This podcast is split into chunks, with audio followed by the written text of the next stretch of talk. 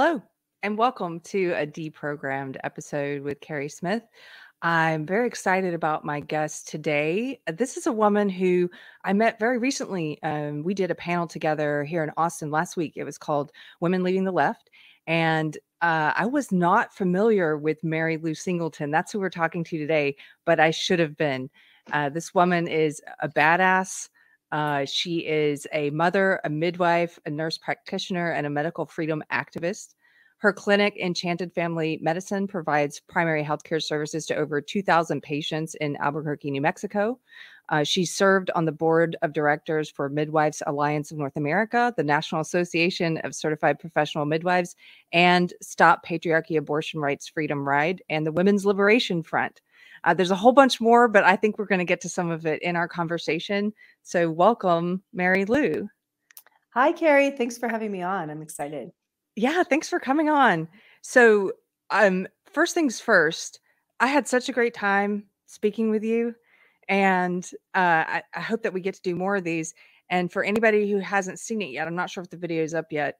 You are just a wealth of information about uh, women's bodies, women's rights, and uh, I, I was ashamed that I hadn't heard of you before this because you've had your own kind of uh, cancellation from the left in a way. Would you say? Because I I talked to a lot of people on the show who've either walked away from the left or had some type of cancellation. You had something big happen to you. I did. I did. I um I started noticing uh gender ideology coming into midwifery in like 2013 2014 i feel like this ideology came into the fringes of medicine before it got to mainstream medicine and they, they yes. really right so they, they hit the um, the natural medicine community and then midwifery got hit hard and it was just as midwifery was really taking off professionalizing um, and suddenly there was a lot of um, grant writing and funding coming in and the and the funding came with strings that we had to take on this this uh, language and ideology. And i started really noticing that um, probably around like 2013 2014 and then in 2014 the midwives alliance of north america rewrote their core competencies for midwives and erased the words woman and mother from the core competency documents. Can we, can we just stop there I know this is old hat to you, but for anyone who's just watching this, if I I imagine you're as shocked as I am. This is a, a midwives association. It's all about women and childbirth, and they were taking out the word woman and, and mother. mother. yes. Um, yeah, I was shocked too. I remain shocked. I don't know when I'm I'm going to stop being shocked by this madness. But it, I think that's good to not get used to it, to keep mm-hmm. realizing mm-hmm. this is crazy. This is crazy what's happening. So, um, a friend of mine, Michelle Pacino, and I co-wrote uh, an open letter to the Midwives Alliance of North America, um, expressing our our concerns. You can find our letter at Women Centered Woman Centered, and we can put it in the show notes. But Woman Centered Midwifery is our our website that's still up. And we put this out to a lot of the old school midwives, a lot of the old birth activists that we knew through the years, and asked them if they agreed with us that this was dangerous, what was happening, that this was this was concerning that women were being erased from midwifery, that women were being erased from birth.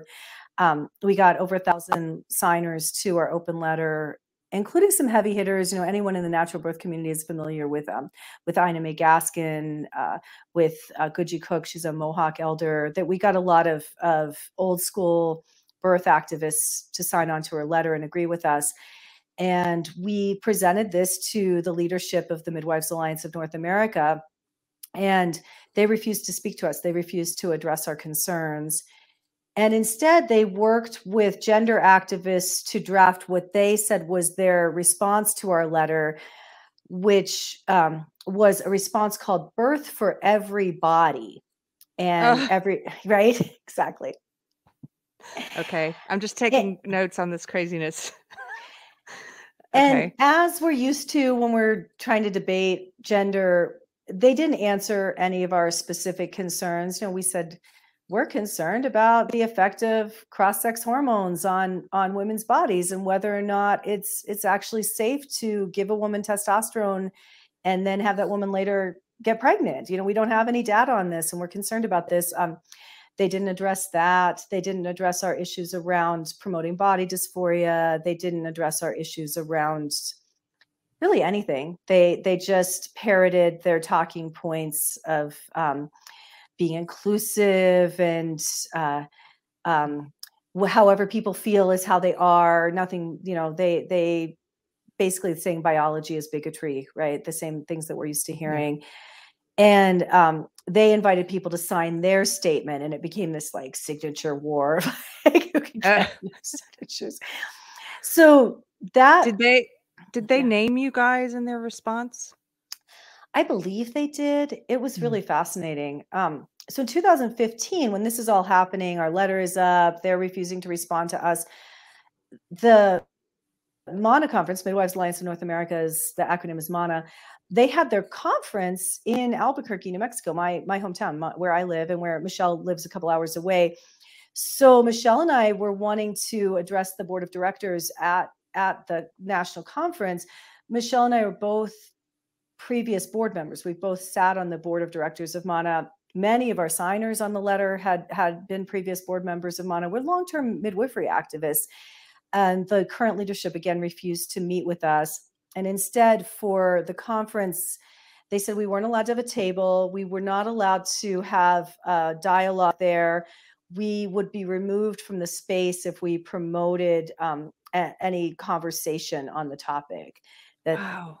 That would be um, non-inclusive. It would create an unsafe space if we if we wanted to have conversation about this. And just so I'm clear, when they wanted to replace these words, that the whole thing that that initiate or one of the things, the trigger that that prompted your letter, uh, they wanted to replace woman and they wanted to replace the word mother for midwives to to use different words. And what words did they want you guys to use? Birthing parent, gestational parents, those pregnant pregnant parents. Okay. Mm-hmm. And then what about when the baby's born? Was there also sort of a don't assign a gender or um no that didn't that hadn't didn't come into the core competencies there wasn't there's not any talk about the the sex of the infant um they and i don't believe that they use the phrase sex assigned at birth um though we did put in our letter that sex is not assigned at birth by midwives it, it's observed and you know we we don't assign an, an infant 10 fingers we we observe that all the fingers are present right all, all the things right. you think of of what we think of with the newborn exam we we don't assign an intact palate to the baby but we always check to make sure the baby doesn't have a cleft palate like the same thing we we we observe these things we observe the infant sex um, mm-hmm. you know the the gaslighting and the the craziness yes. that happens when when you try to have these conversations with the gender activists. They always bring up disorders of sexual development and that a very small percentage of people are born with ambiguous genitalia or um, genitalia that looks like one sex but their chromosomes are are of the other sex. To which i usually respond like those but a those are disorders. They they're not normal. And and that's a very tragic thing because people with disorders of sexual development have problems. You know they they really they have a, a physical problem and they're almost always infertile. They, they means they can't reproduce normally. It's not something to celebrate and it's not something to normalize. It, it does exist but it doesn't negate the fact that we are a sexually dimorphic species. And also everyone even with this uh, disorder of sexual development has a biological sex. There's no there's no such thing as intersex. That is that's uh, a cultural term but, but there's there's no such thing as a true hermaphroditic human that has both that makes both sperm and eggs. Everyone has everyone has a sex. And some there's no might, so there's no such thing so somebody might have uh, observably uh, one kind of gen- genitalia but have the opposite chromosomes. And so what you're saying is there's no there's no human that produces both gametes right? Exactly. like egg and sperm. Okay. Exactly. That that's there that has never happened nor should it ever happen. It would mean a, a, a very um, disadvantageous a disadvantageous mutation of of us it wouldn't be something that would be good for our species if we disorders of sexual development are not something that's useful to our species. It's it's a it's a sad thing when that happens. It's a birth defect. Mm-hmm. But so now we're they, not allowed to use terms like that, right? We can't. Yeah. I, am hearing in my mind the people judging that I just said birth defect, and how dare I imply there's something something uh, not normal about being born with you know missing genitalia or being born with being born uh, being born missing an eye. Like these, these are things that we used to lump under calling them birth defects and now we're being trained to to make everything seem normal right? Yeah. It's, it's such a bigger issue than gender even. They seem to get away with this in some ways by conflating the idea that you shouldn't you should not the, obviously you should not treat people as less than for having an abnormality or for being an outlier or for having a defect or you know for being short or for being tall or or for whatever. You should not treat people differently. They take that and then and then like a trojan horse they try and they hide inside of it and now let's all pretend that there's no such thing as abnormalities or defects or exactly. um and and those two things are separate but i think i think they get away with um convincing people you can't say you can't acknowledge facts you can't acknowledge reality because that would be somehow bullying people. It's not. Mm-hmm. it's not at all. So i want to ask you about so you guys published a letter they had their response letter and then what was the fallout or, or what were the consequences of of this in the community? And the, the i didn't know it was called mid midwifery i love that. That was midwifery midwifery. In the midwifery world what were the consequences of this happening? Well, create a lot of divisiveness as this topic often does, you know, and just people dig in and don't want to don't want to discuss anything. So it was very disruptive to the midwifery community. Um, at the same time, a lot of the critical race theory was coming in too. So they, they're just dividing us on every fault line and fracture line they can find, mm-hmm. right? So yeah. um, at the same time, all this gender madness is coming in. Um, the the same people bringing this are bringing a lot of of critical race theory of um, all the entire history of midwifery is white supremacist and all the midwives who have ever been acknowledged for their contributions to midwifery are racist and and white midwives need to uh, spend 100% of their time working on correcting their internalized racism um, acknowledging that they're racist the same thing like the robin diangelo witch hunting mm-hmm. rules of if you deny you're a racist it's more proof that you're a racist the yes. only way you can the only way you can say you're not a racist is to say you're a racist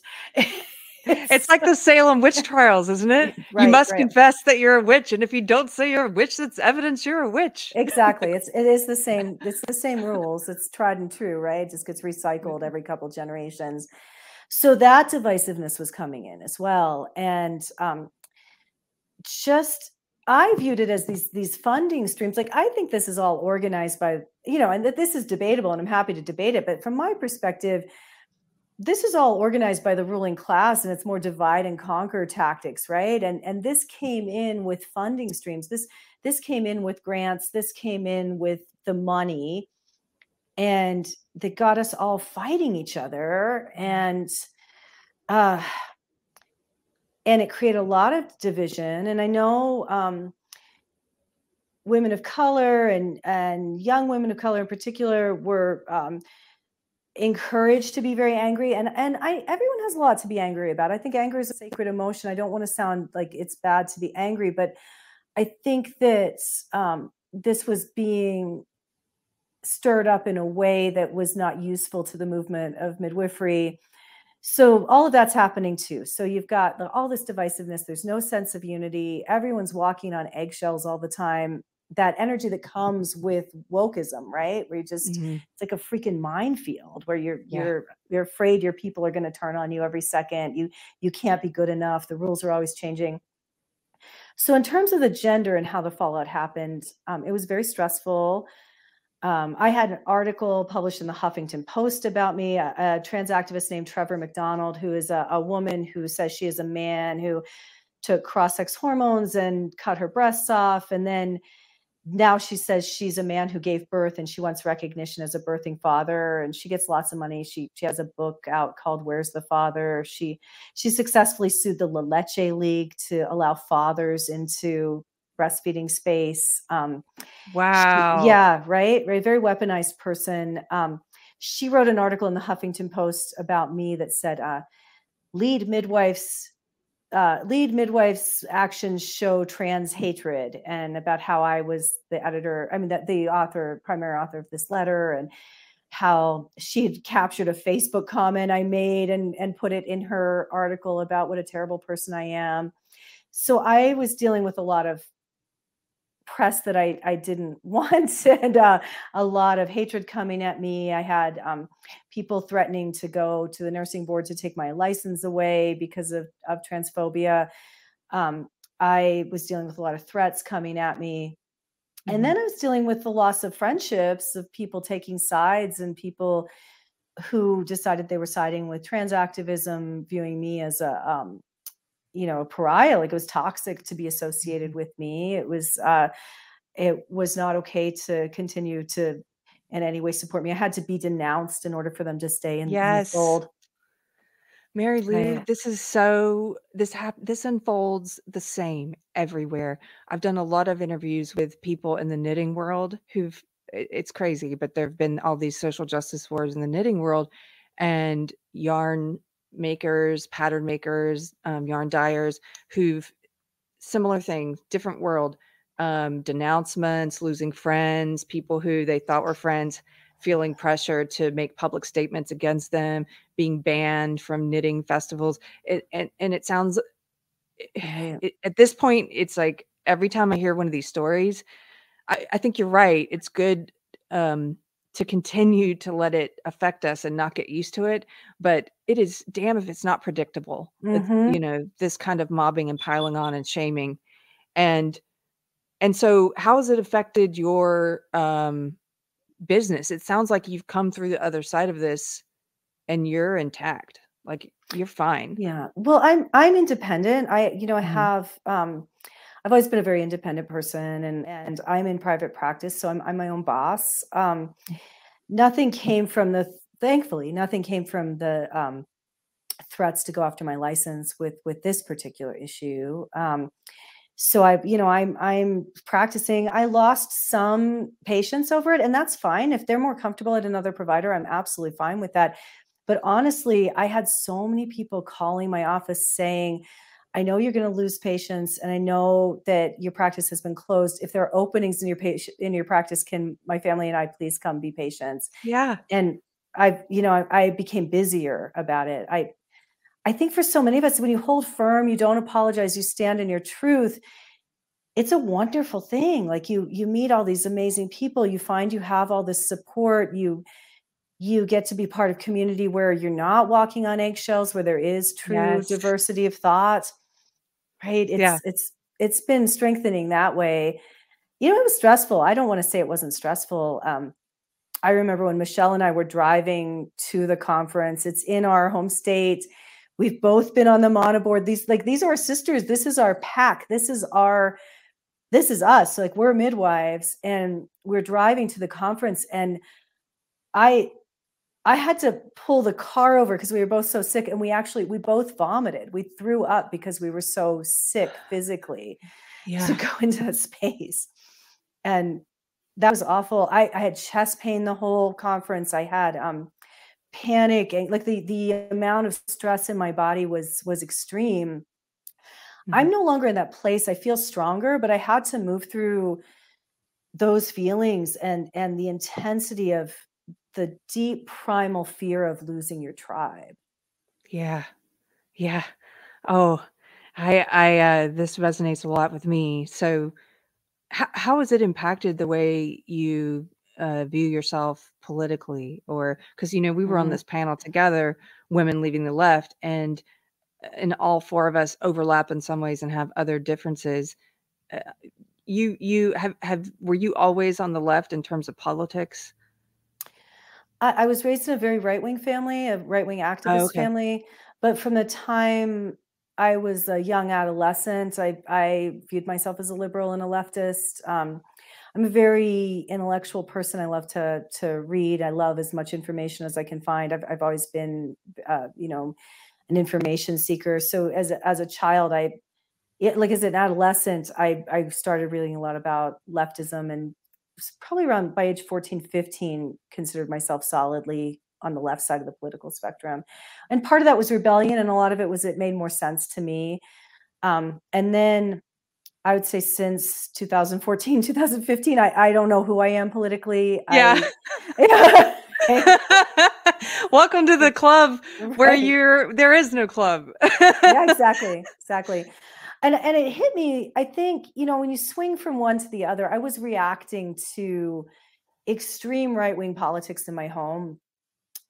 And and extreme you know i grew i was born in 1969 i you know i was 10 when reagan was elected. I i grew up in a very conservative area and i that that hardcore right energy there are issues there as well. I always tell mm-hmm. people like i don't want to live under mao or mussolini right yeah.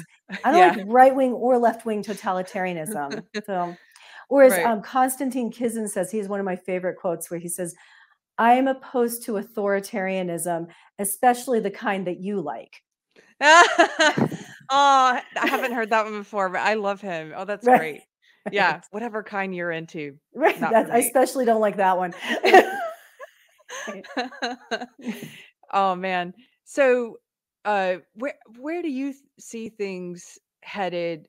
Well, let's talk specifically about midwifery for a second and um women's health care. I often ask people where they see things headed on in the big scale, you know, like are are they optimistic or not about what's going on in culture and and in the world. But but I also like to ask specifically. So in that community, where are things going?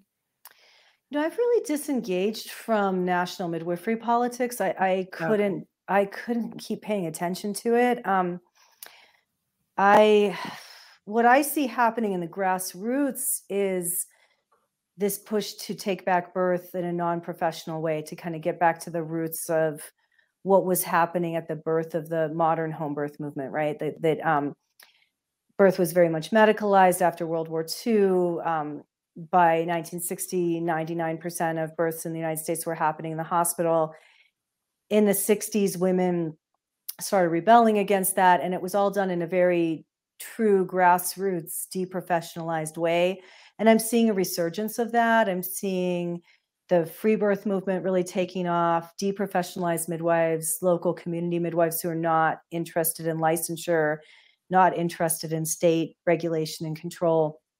And that's a backlash to to what's been happening in the professions.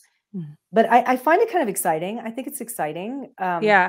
Can I you think tell us more about that? Um, just to pause there for a second, because you and I did before we did our panel last week in Austin.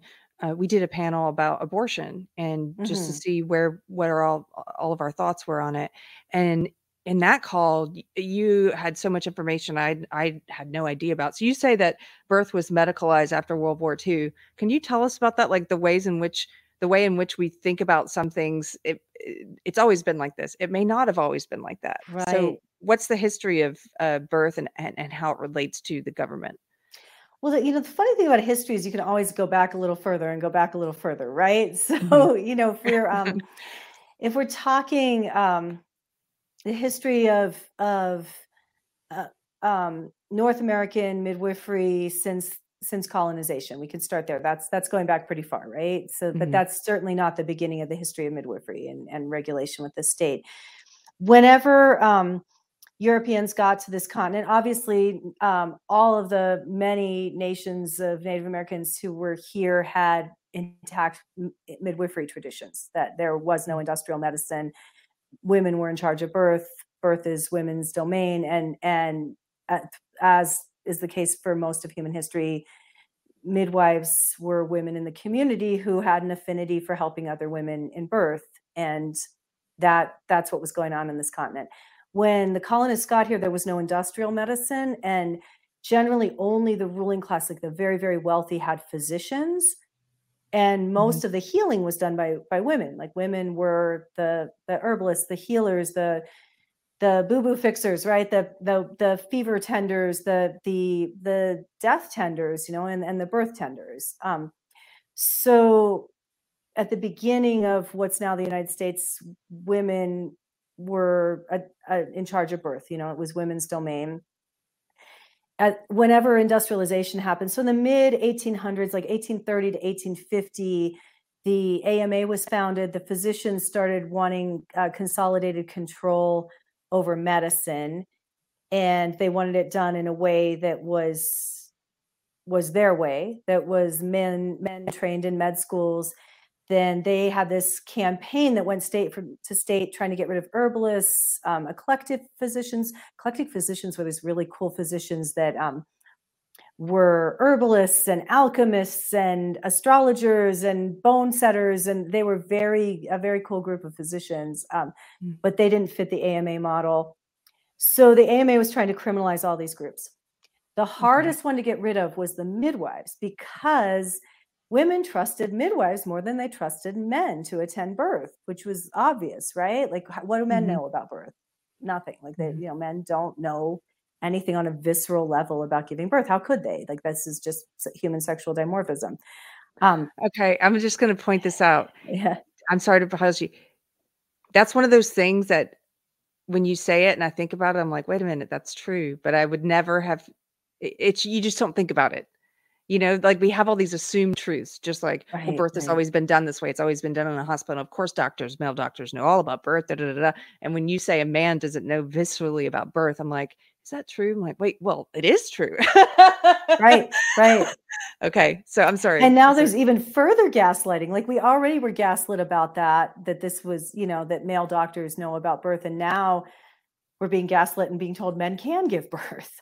Yeah right right yeah. um so they're going after the midwives and this is before antibiotics before blood transfusions before knowledge of the germ theory where people knew to wash their hands in between going from working on cadavers who might have died of smallpox to attending a birth you know they everyone knew birth was safer in the home with midwives than in in the hands of men who didn't you know they they had more dangerous outcomes because they didn't know what they were doing and their techniques were more dangerous.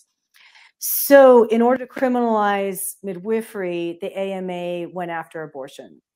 And they went state to state to criminalize abortion because the midwives were the primary providers of abortion services.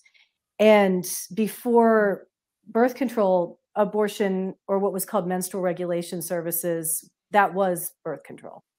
Mm-hmm like that that was what women used if they had pregnancies that they they didn't want. There there weren't you know there weren't, was no industrial birth control. There were no contraceptive pills. There were no artificial hormones.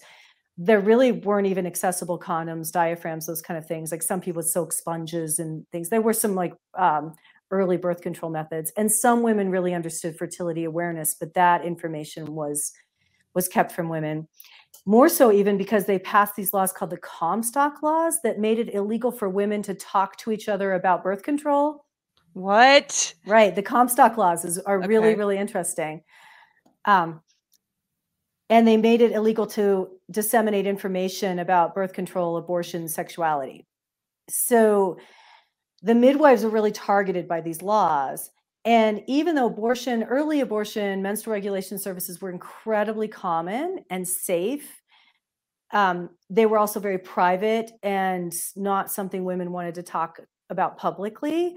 So if you go after the midwives saying, oh, they're not safe birth attendants, in the mid 1800s, that's not going to go over well. Like everybody knows they're safer birth attendants than the physicians. But if you go after abortion, women aren't going to get out in the streets and say, you know, I've had three abortions with her. She's great.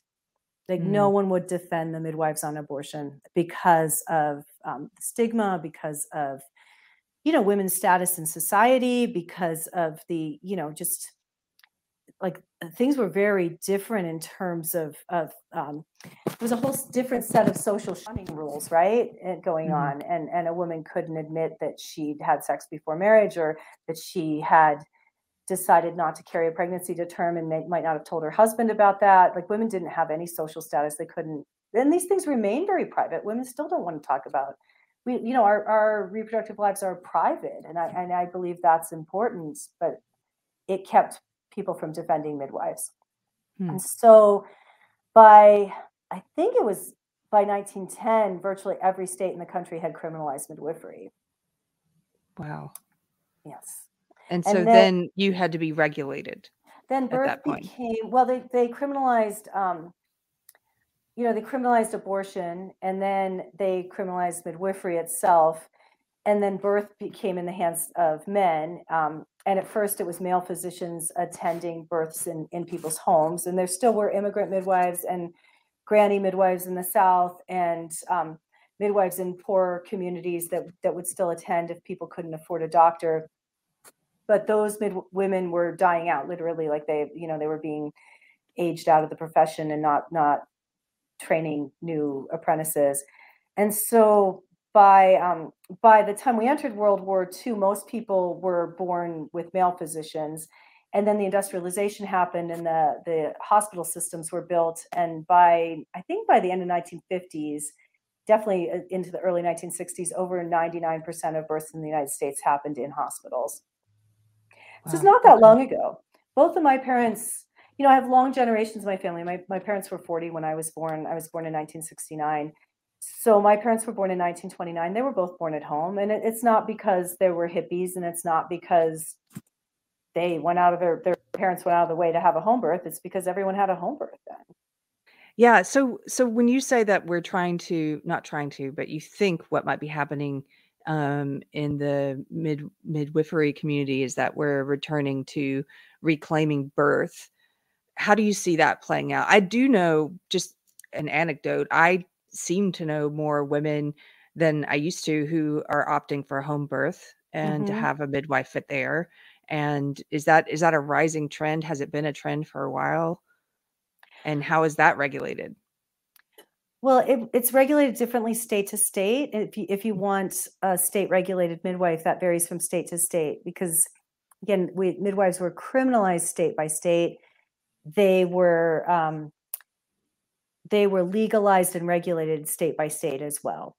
Mm-hmm. So, um, most people have a home birth have a state regulated midwife, so she's licensed by the state, and the states have different laws on that. But the, the laws definitely restrict women's choices and freedom. They usually say midwives can only attend births within certain parameters, like um, things that seem reasonable. But the older I get, the less I'm into the state deciding what's good for us. You know, I yeah. think that I think it should be up to the individual woman and what her informed risk assessment is. Um, mm-hmm. So in my state, uh, licensed midwives, um, you can a home birth is considered is considered safe, and the midwife is is uh, legally allowed to attend it if um, the woman is is between 37 and 42 weeks pregnant. So that's considered the window of being full term. If there's one head down baby, so no preemies, no post dates, no twins or or triplets, um, and no breech babies. And then okay. the woman also has to have a baseline health of not be sick Mm-hmm. And and if you ask me, like I would say that those are reasonable, but I also feel like it's not my place to say um, a woman having twins should be forbidden by the state from having a home birth, or a woman having a breech baby should be forbidden by the state for having a home birth. The state would say they're not forgive, forbidding the woman from doing that. They're forbidding the woman from having a licensed attendant with her while she does that. So okay, it's like you can do it, but you uh, can't have you can't have anybody there who can help you out. Who can actually help. Yeah. okay. So um, that's regulated midwifery. And then then there's free birth where women are just taking it back and giving birth at home with their friends and or on their own. And that's super exciting to me. Free birth. And you used another phrase last time I spoke with you. You said wild pregnancy. Wild pregnancy, right. So What's right. that?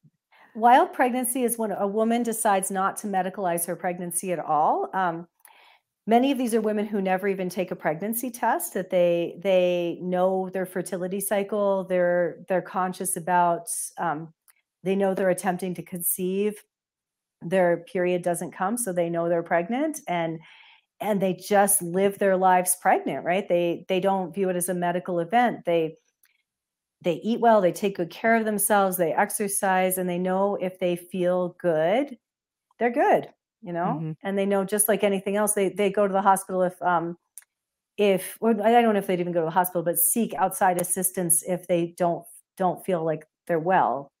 Mm-hmm. Which ideally is how we we live our lives, right? That um, yeah. we only interface with the medical system when we're when we're sick or when we need to. Yeah. So these women are really having demedicalized experiences. Just birth, pregnancy, and birth are life events, not medical events. Wow, it's okay, exciting. I've got I've got two different topics. I, I mm-hmm. don't know how much longer I have you, so um, let's see which one I'm going to do. Okay, let's do this one. So one of the things you talked about briefly, you touched on on this panel we were on about leaving the left, was the past two years with all the COVID restrictions. And I was wondering if you could talk a little bit about that as someone who's been who was on the left for so long, how you saw eh, um, some of these restrictions. And I'll and I'll before you answer, I just wanted to tell you, in my little town in Texas, the people who were holding the the protests, weekly protests against the mask mandates, uh, were leftists for the most part. It was a wow. lot of hippie, um, natural grocer going, crystal wearing lefties. And so what the media did, I think, is they tried to they tried to turn the people, our response to COVID restrictions, into a left right thing mm-hmm. and have it mm-hmm. funnel it funnel it through that sort of left right false dichotomy that they're always putting us in so that we fight constantly. But at the beginning and throughout, I saw these very anti-authoritarian lefties who opposed it and did not fall in line with that tribalism. So that was my experience. What was what was yours at watching this unfold? Well, it's heartening for me to hear that because that wasn't my observation here. So I'm, I'm glad mm-hmm. to know that um, what I observed here wasn't wasn't what was happening everywhere. It seemed to me like here it was very politically polarized, and mm-hmm. if you were a good NPR listening liberal, you supported these draconian lockdowns and supported the masking. Um, almost exactly paired Venn diagrams of people who had the the signs in their yard of you know in this family we believe science is real and yeah uh, with a total allegiance to the masking and the lockdown and the these draconian policies. I live in New Mexico. We we were very um, our COVID response was was very draconian. Um, we we were locked down. You know, our schools were closed for a very long time. We had mandatory masking even outdoors. Even our governor said yes, even outdoors, right? Someone just, yelled at me in Santa Fe. I told you this yeah. for not wearing one outside. Right right? I had yeah. someone throw a water bottle at me in the woods when i was walking in the woods without without with my face out right? Um many people swear at me and scream at me when i was just walking outside in the woods with with my face out. I you know it was very hard. It, it's it's it i still am reeling from from what we lived through here with the the government overreach and the the extreme response and watching people go along with the madness Get this is how bad it was. The municipal pools, the, the public pools here, had signs up requiring that you wear a mask while showering. Wow. That's just so I mean, yeah, it's it's to the point where it it's absurd, mm-hmm. but and the most disturbing part might be the part you mentioned where people where you see your fellow man go along with it so willingly. Right, right. Something that doesn't really make sense. It and that we had you know, I come from healthcare. Like I've I've been trained to take care of patients on on airborne precautions and on contact precautions. Like I I have been fit tested for N95 masks and understand what you know the the protocols of taking care of like a TB positive patient. Um, and I know that the entire body of published literature before 2020 showed that that cloth and surgical masks do not prevent airborne viral transmission.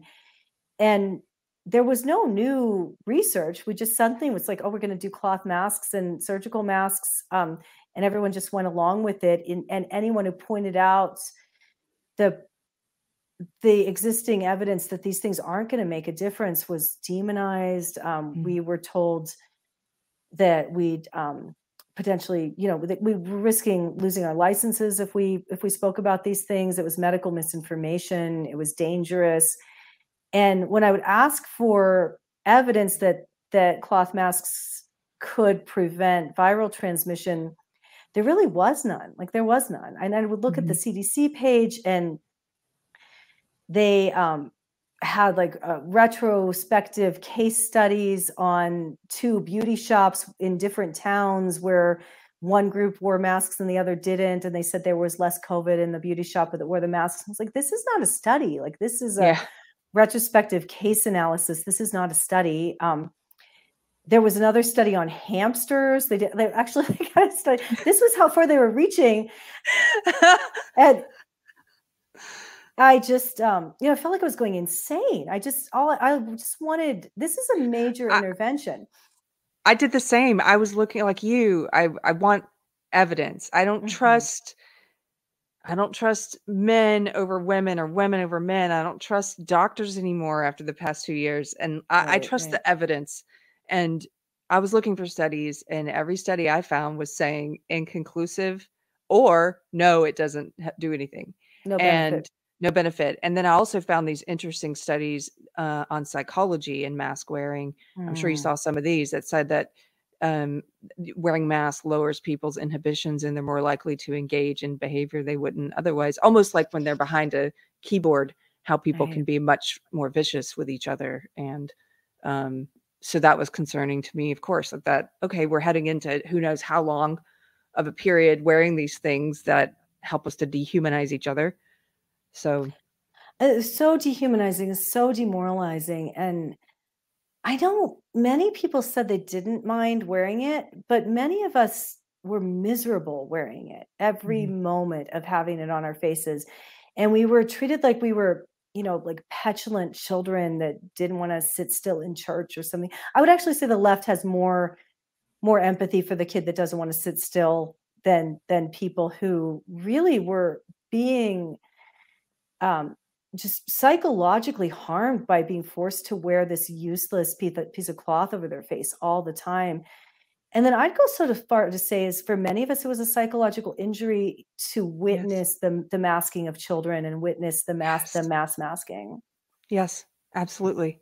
It it it bothered like my soul. I don't know how else mm-hmm. to put mm-hmm. that to see little kids outside I remember going to a, a, outdoor concert down in Austin. Austin was much more um, strict about draconian is the word you used about the mask than where I lived. And I remember going to an outdoor concert. Everyone is socially distanced from each other, six feet. All the groups with their picnic tables are six feet away from each other, from the other families, and the musicians are far away.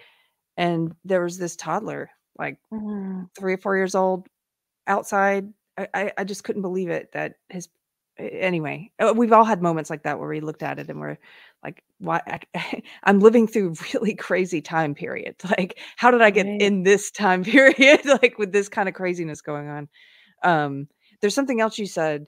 I noticed that feeling of now i was lucky i lived in a place where i didn't have to wear it. Most places didn't enforce it and so it was maybe a handful of times that i would put it on. Um and one of those times was I would usually uh, wear it when getting on a flight until, you know, I, and then I would just eat and drink snacks in the whole time. But um, I did have there was one flight I was on where they were really strict and they were not having it, and they kept coming back over and telling me to put it back on, and uh, I think I experienced on that flight what most people had already experienced a year prior because I hadn't been wearing it. So I hadn't gone through that psych- psychology. And I had like a mini, almost a panic attack where I thought I couldn't breathe. Mm-hmm. And, um, and then on top of that, like the physiological response of feeling like my breathing was restricted, I also, what you said was happening up here psychologically. It feels like someone's putting their boot on you mm-hmm. and you're letting them. And it's that sort of chipping away of your morale and your your self-confidence, you know um, that was happening to people on a large scale. Mm-hmm. People wearing it, and I think you know, destroying their who they are um, by going by complying with this, you know, tyranny. I don't know. It just really psychologically damaging to people. I think it was horrible. It was horrible. I get um, I get a, a lot of feelings, but I get a panicky sensation when I think about it coming back when mm-hmm. I think about a mask mandate coming back, I I I feel I just feel desperate and panicked inside. Like I just don't I don't know if I can survive another another mandatory mask period. It was it was so awful. And and then being told that you're you're you know, been called a baby, been called a um you know, like you're you're childish, like you're making a big deal out of nothing, where it did not feel like nothing. It felt Mhm. really horrific to me. It's And yeah, everything. I'll say one more yeah. thing. I know I'm talking a lot during your interview, good. but my um my pastor gave a really great sermon about it and about well, it was called the failure of the church during the pandemic. And one of the things he said was that um uh, as a Christian, if you're a Christian, that Christians believe, I didn't know this. I'm pretty new Christian, but he was saying you're the image, you're creating the image of God. You are image bearers of God. And this is spiritually like asking you to cover up your face is like Right. the image. And so you all, so that you all look alike, like these sort of faceless non entities. And there was just something really profound in that, I thought, of like, covering up the image bearers of God and and anyway, I yeah, I don't I don't want us to go back to it and I hope we don't, but if we do, I'm glad I live where I live. And I hope I hope you get out. Yeah, I do. I have an escape plan if if okay, good. um if it comes back here. I just I, I won't be able to stay. I won't be able to stay. So it is. I mean, it is Yeah. so fascinating how politically polarized it was, and I'm glad to hear that in Texas there there were natural health people and people who Yeah. come from the left. Um, because the whole time I was like, well, wait, where are the question authority people? How did the question authority people turn into the trust the science? You know, um, Yeah. how did that happen? Um, where are the the people who are skeptical of big pharma? Where are the the people who are skeptical of of globalization? Like, well, how did this happen? And I still don't know exactly how it happened, but it did happen. Like here, the the natural health community almost to a T, like just got in line with it. The the acupuncturists stopped seeing people. The um the massage therapists were enforcing masking and making people wear masks while they're getting massages. Um, not giving massages for a long time. The midwives, most of the midwives fell for it. There's a birth center in town that is still making women wear masks in labor and in postpartum when they meet their babies, which is not the law. It's not the state law. They they're choosing to do that to women. And and they're still to this day doing it. They're still doing it. Um and the women are complying like you, this is a place you you choose to go. It's not like the public hospital. Um so How it's still happening. how big of, of an impact do you think the past two years have had on um, busting through this left-right false dichotomy, or what I call a false dichotomy? I I think it's had a lot of an impact. I I think that the what gets called the heterodox community or the um the synthesis position, like all over, I'm seeing different groups of people explain what's happening in different ways, and and what they're explaining is people are breaking out of this polarization, that they're breaking out of this idea that you have to be on this side or that side of the political spectrum. I, I don't know if I'm hopeful. I I tend to practice what I call defensive pessimism. So kind of helps me. That helps me. like Oh, I do of uh, cautious optimism, so we're good that's good. It is good, right? Um, Defensive so pessimism. Okay. right, right, and then I'm often like I'm happily surprised it's not as bad as I thought it was going to be. You know, um, but I do see. I'm happier. You know, I feel I feel like I have a lot of people who do see the world in in less black and white ways around me right now. I I'm finding more and more people. I, I think the world of free thinkers is growing. I think the the space for conversation is growing.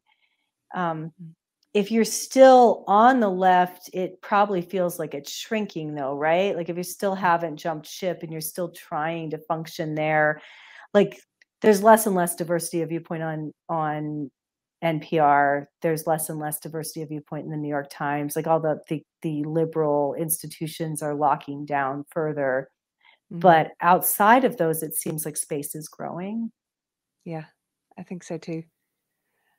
How much more time do you have, Mary? Do I have to let you go? Oh no, I can go for a while. I can go for Oh, at okay. least like an- at least another 25 minutes. Oh, great. Okay, because I wanted to ask you about something you were talking about at dinner the other night. If you if you don't mind talking about it. You, I'm someone who, um, I decided late in life that I might like to have a child, but I'm past the age at which people usually have kids. Not that they can't. I do hear from people all the time who say, "My mom got pregnant at your age." It's you know, um, but uh, I've also we're also uh, considering adoption, and you know we have our my mind is open basically, and this is all new for me. And you started talking about what I'm going to call big fertile, which mm. I had no idea about some of the things you were saying. Um, right. How, how I don't even know how to broach this subject um because it was so alarming to me some of the stuff you're talking about. What about the explosion of surrogacy? Can we start there? Is that is that something that it seems like it's just really taken off in the Absolutely. past few years? Okay. And they're really selling it. And it's another one of those things like, oh, if you critique it, you're being mean, you're a bad person, you know, you can't we can't speak poorly of surrogacy because um, you hurt people's feelings but um, you know, I believe surrogacy is child trafficking. I believe mm-hmm. that um, that the process of creating a child through pregnancy is sacred and is motherhood. I believe that is the foundational uh, foundational space of motherhood. I think that sometimes adoption is necessary because a horrible tragedy has happened, but I think mm. that you know adoption means something went terribly wrong. It, it, it's not a beautiful thing. It's it's I, I, that doesn't mean it has to end up in like a bad life for for anybody, but adoption means something went terribly wrong and the primal mother child bond was broken and and now we have to do the next best thing. And and that can mm-hmm. be okay. Grief never killed anybody. Adversity is something that can create strong characters but um it's not it's not something to celebrate that a child needs to be adopted it means mm-hmm. something went terribly wrong because this foundational primal in my opinion most important bond of our species the mother child bond has been broken. The mother and child start off as one and then birth turns you into still one but like a bubble of one where the the mother in in um, I don't know what language it comes from, but there's a, a word that is mama toto, which means mother baby, and that's oh, a, that's Swahili. I, yeah, I speak Swahili. Swahili. Yeah. Oh, mama toto. right. Yeah. So for the first um, through nursing, the mother baby is is a mama toto. It's one word for that that unit. You're still a unit, and then there's a weaning process. But so surrogacy is so just disrespectful to the mother child bond. It's so disrespectful to to this this primary part of our humanity which is that um, we're created by women that, that we we women create humanity and that that we are we all come from the body of a woman. We all were merged with a woman before before the separation of us into an inv- individual occurred. And it's using women as though we're just incubators that we're just we're just a machine that you can plant a seed in and you know and then 9 months later harvest a baby out of. And we all know there are many many studies on on attachment issues in adoptees adult adoptees are, are much more likely to have um, have a lot of psychological problems, have addiction issues. The suicide rate is much higher because of the attachment issues, because a, a, attachment is so important to our development as an organism. I think we're going to see those same issues in the in the surrogacy babies because eh, maybe even worse because no one's even acknowledging the motherhood of the person who the woman who grew the baby. Can you so this is uh, I haven't really thought about this a lot until recently. I, I I saw a conversation on Twitter a few months ago between two different friends who I respect, who have, have um, and they had completely different takes on it. And I had, uh, it's one of those things that you just don't think about, right? Like you just are sort of like, well, this happens. Mm-hmm. And so I started thinking about it. And my libertarian friend was saying, well, what is it? Uh, what is it? What is it the state's business or what is it your business? If, if two people have an arrangement, um, and you know one person is willing to pay the other person to carry a baby and give to them why does it bother you and then my other friend was saying yeah but you're forgetting there's a third person in this equation that's the child exactly. who didn't ask to be sold is is that that's kind of your take on it what business is it to you if i sell my five year old mm. Yeah. Why should the state be involved in that? Where Right. I think, you know, humans shouldn't be for sale. I, I feel like human beings should not be for sale. Period. And surrogacy to to buy a baby first, you have to rent a woman, right? So we've got two humans who are for sale in the surrogacy contract. What I usually ask people who are really pro surrogacy is um and and I don't know what their answer to this will be. I've been surprised sometimes, but should a woman um, be allowed to buy sperm from a sperm bank so that the man has relinquished any parental rights, there's no issue of paternity rights, inseminate herself, then sell the baby on Craigslist? Why or why not? That's a great question. That would stump many, I think. Yeah. I think a lot in that a lot of the people who support who support it would probably say, "Well, yeah, she should because he's she should be able to do that because he's already relinquished rights." I think that's so what they would say. surrogacy, well, so she should be allowed. So we should be allowed to sell our children, is what they're saying. That we should be allowed to sell our children. Yeah. This comes And down to when I think we shouldn't be allowed to sell our children. right. This comes down to does this does this relate to you at all? Because it seems to me it might relate to the when a, when someone uh, believes uh, life begins to that to that question. Does Yes, it relate I- to abortion at all to you at all or no?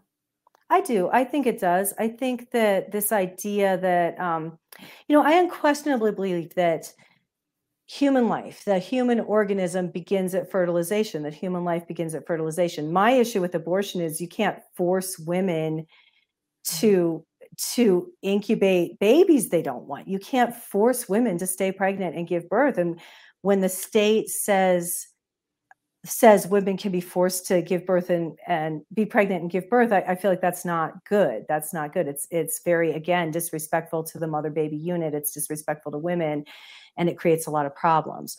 But I think that both surrogacy and um, and the abortion argument, as we hear it, especially among right wing Christians and Catholics, comes from this fallacy that that men and women contribute equally to the creation of a human being. And that's just not true. It's not true. Ejaculation is not the same contribution to making a baby as making the baby. Hmm. It's not. It's not. And it's it's it's not fair. Nature is not fair. Nature puts the reproductive responsibility on females. Ejaculation is not the same contributi- contribution to to humanity, to the creation of a human being, as what women do. Obviously, obviously. Mm. So it's not fair. And I'm not saying men shouldn't have parental rights and all of that, but I think this idea that, that pregnancy and birth are nothing, just something you can buy, just something you can force women to do because it's the baby's made when you have sex, is what we're talking about. Like that's the root of both issues. hmm It's so um it's so interesting to me because my ideas, my opinions are in flux on on a lot of these issues right now. And I don't I'm not embarrassed saying that. I think more people should say that if they don't know what they think yet and they're still hearing arguments from people and and thinking it over. Um in my old life as a social justice person, all of my opinions were received and then they were Mhm. mine and i didn't actually do a lot of thinking back then. You kind of turn your brain off and you're just like this is what my cult is doing you know? Now we're supporting masks now we're you know Right, right, um right. pro-choice. Now we're whatever. So um i'm still thinking about all this stuff and i appreciate you talking with me about it. There there was one other thing you were talking about that night which was the uh, process of um uh, harvesting eggs and in Mm. vitro fertilization and how that has changed, just the technology of it, and some of the possible consequences for children who are conceived that way. Would you mind talking about that? This might get our video banned from YouTube, but that's okay. It'll be on Rumble. Right. So there are some great resources if people are interested in really digging into this. And Jennifer Lahl's group, um, Jennifer L A H L, she she has done amazing work on big fertility.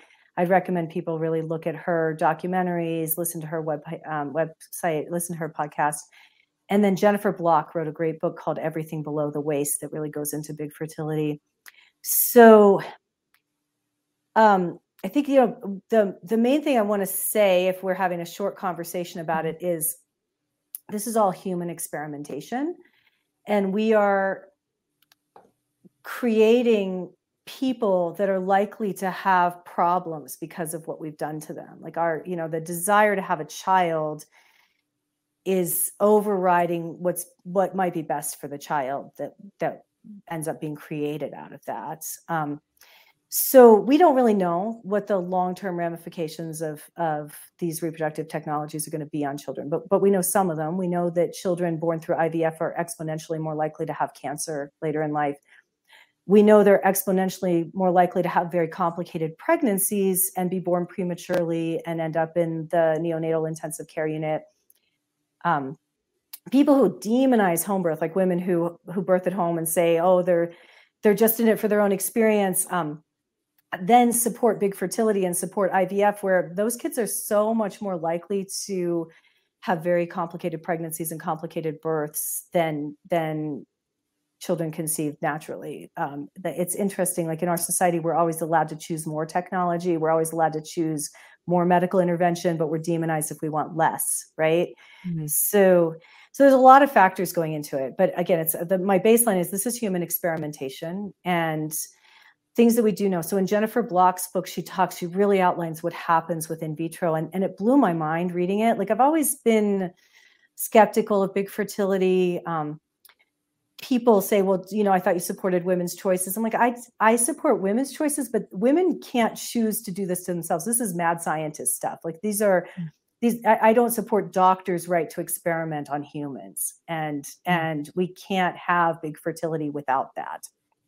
And what do you um, mean by experimenting on humans? Like, w- what is the process that, because so, it's changed, right?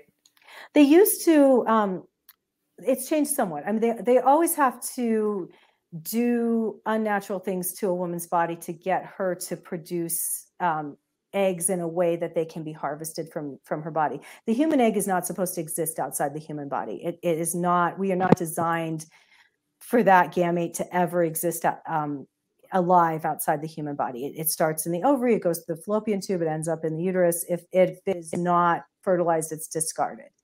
Um, but sperm exists outside the human body right that's that's how they're designed so to get a human egg outside of the body we have to hyperstimulate a woman's ovaries make her make a whole bunch of eggs and then doctors then uh, surgically sorry my office is a little loud right now they surgically extract those eggs. So they go in through a um, laparoscopic procedure and pluck the eggs out. So they give the woman drugs to make her make more eggs, make too many eggs, make more eggs than she naturally would those drugs are implicated in a much higher rate of ovarian cancer later, which makes sense. You're like messing with the ovaries, making them make too many cells. Cancer is too many cells. Um, so they go get all these eggs, they bring them out, they examine them, they look at the ones that look best. They choose a couple eggs they're gonna they're gonna fertilize, and then what they used to do is put those eggs in a petri dish and surround them with sperm and let the sperm and the egg do their thing outside the body, and a fertilization would occur. And put now, on some Barry White music. Yeah, there. I was just thinking Barry White. Too.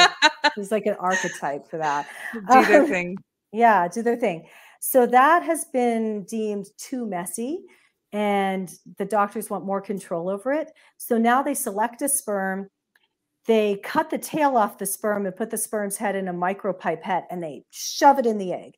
So the egg the egg has a natural intelligence. Like she we have this like idea that the sperm just like are in this rush to the egg and who gets there first gets to make the you know gets to to be the Plant winner. the flag.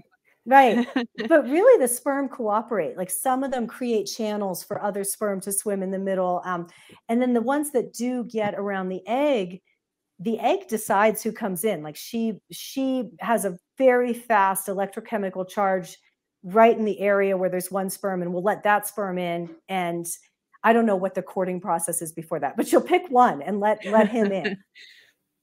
And then then that's fertilization and then the human organism begins. So all that natural wisdom is taken out of the process of in vitro fertilization and it's all on the doctors doing this. They're the ones deciding which eggs which sperm.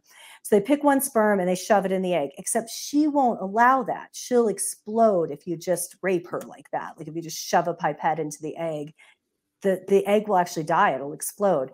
So somehow these scientists have figured out that if you give the egg an acid bath and wash this layer off the edge of the, the off the outside of the egg, it's called the zona pellucida, the shining layer. And it's a layer of the egg that actually emits light, the zona wow. pellucida, right? If you wash the light emitting layer off the egg, then you can shove a, a micropipette in it and get a sperm in there. So these people being created through this are not being created the way we're designed to be created, the way our natural intelligence has always done human creation. So then they grow, the fertilization happens, you get it, you know, one cell divides into two, two cells divide into mm-hmm. four, four desi- divide into 16. Um, and at that level, it's uh, around 16 cells. Again, somehow the scientists have figured out they can pluck one cell off the zygote and test it to look for Down syndrome and other chromosomal anomalies to decide whether or not they're going to implant this embryo into a woman. And so these children born through in vitro also have had one sixteenth of their material taken away. They've had one sixteenth of their self removed. And the doctors say it's all okay, it's all fine. They're all fine. They turn they're just just normal. Like we don't see hmm. any we don't see any problems but I would argue we have no idea what it does to a human. We have no idea what we're doing in the creation of these people. Like this is mad scientist stuff. Hmm. I'm, I, I'm going to throw you a curveball here. The other night, I was doing a show with my friend Chris, who we do a, a pop culture entertainment show, and he uh, turned me on to. Oh, I think I recommended it to you. This Michael Crichton essay about the politicization of science that was in his book State of Fear. And and then one of the things we were talking about was because the movie Jurassic Park is coming back out and stuff. And I did not realize this, but earlier this year, there were several articles published about how scientists have now fully mapped out and and they have the sequence of uh, the, all of the DNA for the dodo bird. And so they're talking about bring bringing back the dodo uh, what do you think about something like that? Know it's kind of a curveball, but since we're talking about experimentation and mad scientists, and how does that strike you? Well, I just think of all the problems we have. Is that our most pressing problem that we want to pour, pour our resources into? Good answer. Yeah. Yeah. yeah. Yeah. I don't know. It's a on a gut level. I kind of uh, I'm like, mm, doesn't feel right. Like, uh, but I can't really articulate why. I haven't figured out entirely why why I say no, we should not do that. but yeah. I think I think some of it is just um I don't know this question of of of taking things to a place where we haven't really fully or and maybe you're not able to comprehend the consequences, any possible negative consequences. I don't know. So what do you suggest for I'm going to just ask you. I know you're too busy and you can't take on new patients. you can you can tap out and say, "I'm not answering this, Keri." What do you suggest for someone who is um, um, like myself, maybe deciding at a later age that they would like to conceive? Are there any books? Is there any natural kind of like the fertility method that knowing mm. about the the patterns and stuff? What do you suggest for someone? How old are you, Keri? I'm 43. Okay.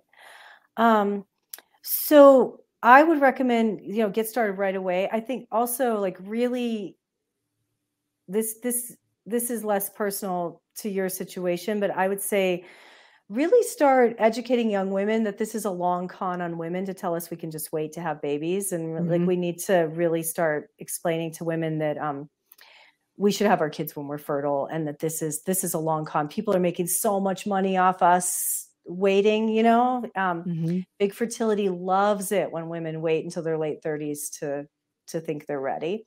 So there's that piece. Um, for you i'd say um, acupuncture i've seen miracles yeah. with acupuncture with fertility.